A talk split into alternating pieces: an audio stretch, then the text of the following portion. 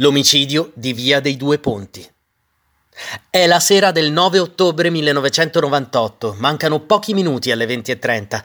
Eleonora Scroppo, 50 anni, è in cucina nella villetta di Via dei Due Ponti, con Stefano e con il figlio Andrea, di 19 anni.